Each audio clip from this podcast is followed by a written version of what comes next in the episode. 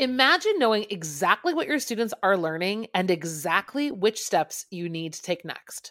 Join us in Down with the Reading Quiz to craft meaningful and productive formative assessments that move away from gotcha moments of basic recall and toward assessing what your students actually can do. In this 30 minute free masterclass, we'll share three powerful assessment keys that work for any novel at any time of the year. Head to shop.bravenewteaching.com slash masterclass to sign up, and we'll also send you a free workbook to keep track of all your notes. Once again, that's shop.bravenewteaching.com slash masterclass to nail formative assessments forever. Hey, Amanda. Hey, Marie. What are you up to later? Want to join me for happy hour? I'm all in. And guess what's amazing? Our listeners and friends of the podcast can also join us because Brave New Teaching Happy Hour has officially launched. Cheers! Cheers, everyone. We are officially hanging out a little bit longer after school with an extended, extra private podcast feed just for you. Yes members of Happy Hour get extra 15 minutes of the podcast, give or take, because you know us, we run a little bit long. It's just kind of how we are. But if you would like to get in on this Happy Hour action, please join us. It is only $5 a month. Head to curriculumrehab.com slash happy hour and get yourself signed up because when you're there, Amanda, tell our friends what we do every month for our Happy Hour members. I think my favorite part is coming up with a new free resource for our listeners every month. And then we pretty much break down that resource and how to use it. We also like to have guests on to do extended episodes and even q&a that's just for you about that resource. It's really exclusive and super private just for you. So if you are like us and you like hanging out, you like chit chatting about all things that are teaching, teacher life, and everything under that umbrella, join us for happy hour and we will see you there. Bye. Bye. Well, hello and welcome back to Brave New Teaching. Today's episode is another in our series for celebrating diverse voices in the classroom. This episode is coming out just at the beginning of Black History Month 2021, and we need to always, always make sure it's abundantly clear that while we are talking about celebrating uh, cultural heritage months, this is absolutely just an opportunity for us to really showcase and highlight some of our favorite authors and artists within these different cultures and heritages, but we are teaching these voices all year, every month of every year, because people are people every month of the year. Am I right? Uh, you are so right. And and if you guys have not listened to some of our other celebrating diverse voices episodes, uh, Marie and I will always accompany these episodes with a free download um, because one of the goals of these episodes is not necessarily to introduce major works that are going to completely change the trajectory of your curriculum because we know that that's a very long conversation with other people that you'll need to have. Um, so in these episodes, we try to feature um, sort of unknown writers or different types of lesson experiences you can have with your students. Um, for the most part, what we're going to share with you are opportunities for close reading um, and authors that have pieces with great short segments where you can really examine author's voice and glean important understandings from that person's cultural background and heritage their experience as it comes through their voice in these small segments. Um, of course, there's lots of full length texts, especially Black History Month. Oh my goodness, so many brilliant and gifted uh, Black writers and authors that there are to celebrate. Um, but what Marie and I want to give you are definitely some little slivers, things that can be inserted in between other things all year long without having to do a total overhaul. And if you are working in a total overhaul, this is supplemental. This is to add to it, or take some of these titles that we're using and blow them up into full blown units. That's actually Go for it. one of the things we're talking about today is going to be a unit that I am pr- currently working on. So let's dive in, shall we? And then we can Let's get go. into some specifics. Cue the music.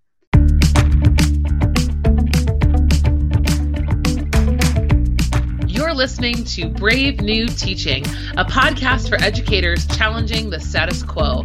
I'm Amanda, and I'm a high school English teacher in Illinois. And I'm Marie, and I'm also a high school English teacher in Southern California. We're so glad you're here. Enjoy the show.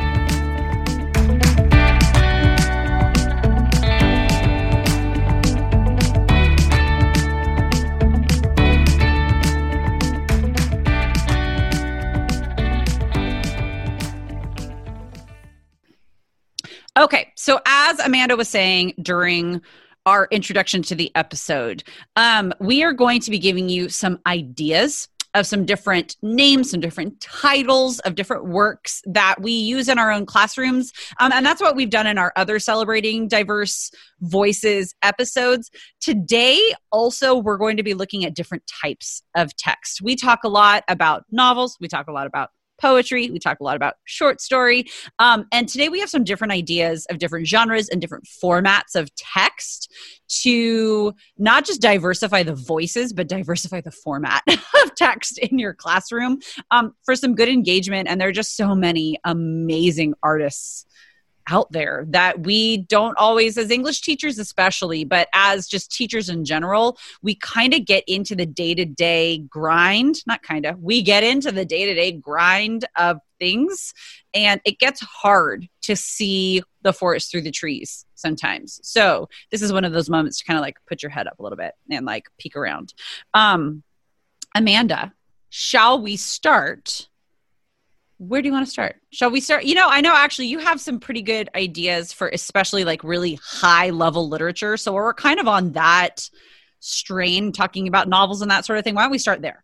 Yeah. So, okay. So, an author that I feel like I only really chat about other with other teachers is in kind of like the AP Lit community because she is just that talented. But um, I want to share with you the author Octavia Butler. Um, if you're a ELA teacher and maybe you're teaching middle school, you're teaching freshmen, you might you might not have heard of Octavia Butler. You may not have taught her before, um, but Octavia Butler is an incredible author. Um, she is she is deceased at this point. She did die in February of 2006, but man, her canon of work is just fascinating.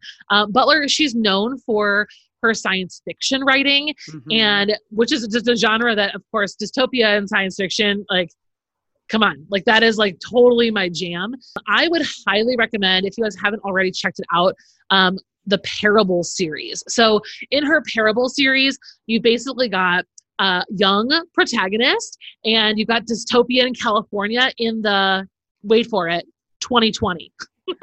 so reading reading Octavia Butler now is gonna is gonna throw you a little bit. Um, but if you like Margaret Atwood, um, you know, if you really like that kind of a thing, she is an awesome person just to add to your own personal library, even if you don't have kids that you think can handle some of the really cerebral themes and topics of her literature. Um, she's someone that you should definitely add to your own personal library, if not also to your classroom library. But that's where I would start, would be with the Parable series. She's got the Parable of the Sower um, and Parable of Talents. And I think you guys would really like that. She's relatively new to me. I did not learn about her in college. Um, she came to me through an AP workshop that I went to a couple years ago, and I just drool over those parable books. They were so so good, and I've learned a lot about her in in my past. And I think we're celebrating Black writers. Um, I don't think Octavia Butler comes to the top of the heap very often. I mean, we talk a lot about Toni Morrison and uh, Zora, Zora Neale Hurston. Um, we talk about Lorraine Hansberry, these yeah. like amazing, really well known um, writers who are so gifted and so worth all the spaces that they inhabit. Um, but if you're looking for someone who's maybe not always in the spotlight, um, I think Octavia Butler is a great a great writer to check out um, this year. Well, and another cool thing you could do, I mean, because I know how many teachers we've had go through curriculum rehab, specifically English teachers, but teachers in general who have prescribed curriculum. And one of those things that they have to teach, let's say at like the ninth grade level, is The Illustrated Man by Ray Bradbury. Or even at like the sophomore level, we've got Fahrenheit 451. Um, what a cool pairing to take close reads of her parable series and really let students dig into some author's craft and author's voice and be able to look at these these texts side by side. Because I know in in the movement to decolonize our curriculum and to diversify the voices that we are presenting to our students, there are a lot of roadblocks in especially American educational systems and culture. Um, and some of those roadblocks we as teachers actually can't get around, like depending on where you are and where you're teaching. Uh, so if you're stuck, here's a way to unstuck yourself and broaden the scope for our students. I think she's like a perfect example of someone who you're going to get a lot out of a close read out of like yeah. two paragraphs so i would if you're if you're feeling the feeling the vibes here go read the books yourself and then find those passages that mirror other things that you're teaching either in author's craft in theme um, in characterization um, those things are even better i think in small chunks because yes. kids are so laser focused um, and then you are it also broadening that scope of voices in your classroom, which is an amazing uh, two for one kind of lesson. That's awesome. Absolutely. Okay, so totally pivoting from the format and the genre of novels. I have, I like to teach smaller texts anyways i love teaching novels but i also like using smaller texts as a really like deep dive focus in my classroom for either a concept or an essential question whatever it is that we're looking at. Um, and so a title that i have for you actually comes in two formats. You're welcome. It is a short film an oscar winning short film and a children's book. It is called hair love by matthew a. Cherry and it is so good I'm not I gonna. you get a box of Kleenex though, because yes. all the feels. Well, and the beauty of it here is that this children's book is just vivid. It's one of my daughter's favorite books. You go, okay, yeah. Everybody can connect to literature, even a four year old who really is not even quite pre reading yet. Um, but looking specifically at like the lesson download that we have for you guys if you head to our show notes mm-hmm. at author's voice um the short film i mean i love the children's book as well but the short film hair love is just so good and it's a wonderful way for students to practice different skills of uh, extracting evidence from a text and to close quote unquote close read a text that is in a visual format like film um it's just a really cool way to do it. So like I love using film, I love using in video, I love using children's books and like really boiled down ideas and boiled down stories to the most simplistic uh, forms for introducing ideas. But it also works really, really well for practicing close read analysis and for practicing extracting uh, evidence and that sort of thing. And Hair Love is it's a seven minute film and you can get it on YouTube for free. Like it's no brainer. So I, it's incredibly powerful. I've actually used it as a pairing with Raisin in the Sun. Mm-hmm. If you mm-hmm. guys have ever had the the opportunity to teach Raisin, um, I've always struggled with the scene where Beneatha talks about her hair. Um, and even as a white female teacher, I've struggled to teach this play um, because so much of it is tied into Black identity and so i found that um, branching out and pairing those characters with other types of text has been super helpful for my students especially. And so i've actually paired hair love which is this little girl's experience um, to beneatha's experience and had the kids do some writing about how critical um, hair and assimilation you know because for beneatha for those of you who haven't read it you know beneatha is really kind of stuck between two worlds. She's really proud of her african heritage but at the same time she's changing herself to fit in with American culture. And I think a lot of students can relate to that, whether or not it's your African culture or heritage. It could be, it, could just be something different about your family. I mean, there's lots of different ways that this book then opens the door for that conversation and just for understanding a character in literature at a whole nother level and appreciating um, her struggle and why things are so hard for Beneatha. I just, oh my gosh, I have so much love for her, and I think uh, Beneatha's story is so raw. I oh, love, absolutely. I just love talking about her. Well, and I mean, in a lot, if you think of too, like a lot of the literature that we teach our students or the stories that we bring to our students have adult protagonists. Right. and it's so hard for our teenage and preteen students to connect and see themselves in an adult. So right. if we bridge that gap with young, they've all been a little kid everybody can understand some emotion of a little kid, whether or not they've experienced anything close to what the little girl in hair love experiences, right? Like there's still that moment of I've been at least that age before. And so that that even builds a small bridge. Um and talk about authentic voice too. Yeah. Like it, it's it's an authentic cultural voice. Um, speaking of authentic voice, the last genre that we want to cover today, if you guys really, if we really want to in our classrooms teach authentic, diverse voices, memoir. Hands People- down. People speaking and writing their own experience, it doesn't get more authentic than that, right? Memoirs and excerpts of memoirs and interviews about a memoir. Um, and yeah, there are some amazing. That's actually the unit that I am working on right now for my juniors. They're going to be doing a choice memoir unit. And I asked them before this last winter break, so a couple months ago, I asked them, hey guys, we're going to be doing a memoir unit. What prominent Americans, because it's American Lit, do you want to learn about? And I got so many students saying that they want to study um, Barack Obama's new book. Oh my gosh, why can't I think? A Promised Land Promised Land. hmm which of course has a very prominent display in my own living room, like right behind the couch. Um, the, and I was like, you guys, it's so long, but okay. It's really long. it surprised me that all these six, 16 and 17 year olds were like, I want to read a promised land. um, but like talk about an authentic voice, right? Like it's his own words. Well, and I, and I think one of the struggles that we're finding ourselves in here i- in the English teaching community is that we rely very heavily on fiction.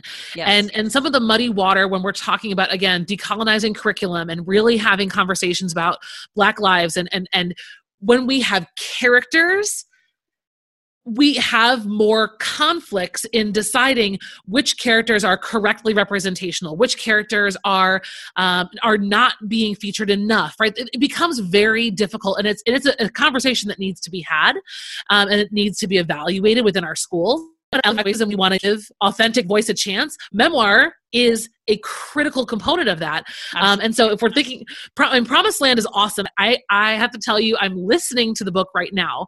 Um, chapter one was, I have never felt so like convicted to be a what, what do I, how do I want to say this? To be like a really involved citizen. I mean, his he's incredibly honest Yeah. about what kind of a screw up he was as a teenager and that what his priorities were in high school. They were not getting good grades. And I think it, it- he does a really good job of like peeling back the veil on what we deem the presidency to be. You know, like I think we think it's this really fancy and high and mighty, and that in order to get there, you have to have this really prestigious upbringing and, you know, go to private school or whatever. And he just peels all of that away. He talks about like what he wanted to do, going, you know, drinking beer and uh, you know, only caring about girls and sports, and it's so readable. I think for teenagers, and I think that um, if if you can get away with it in your in your school, and it's not going to be a huge political mess for you.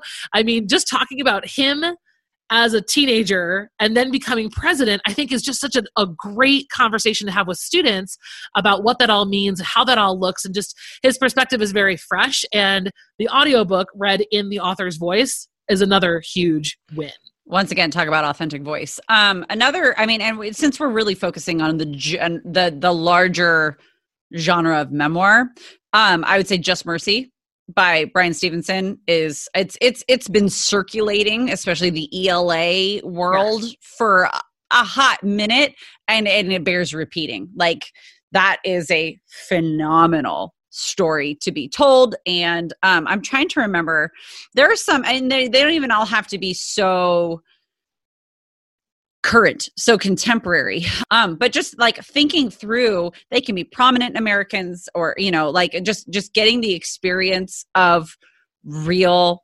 people. And we're talking Yep. about black history month. So like real authentic black experience is uh invaluable it's invaluable and i think memoir and like we said if we're using this idea of close reading passages and paired passages memoir offers that so easily because i feel like memoir is written that way. In Yes. these kind of digestible chunks it's really meant to be very um, reader friendly you're not going to get lost in symbolism and metaphor and things No, like it's that. storytelling. It's storytelling Exactly. is sharing an experience. Absolutely use th- line them up for your first chapter Fridays, whatever you're Yeah. doing. Like these are these are a great, and we'll we'll add more into the show notes, guys, with our list of of people to check out and text to check out.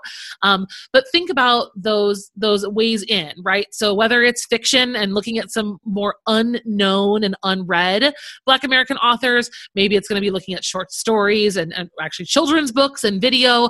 Maybe it's going to be looking into into memoir. But those are great ways to approach revitalizing your curriculum and building in the voices that are missing is is going to be through those kinds of ways to begin and then we're going to get bigger and bigger and and more involved Absolutely.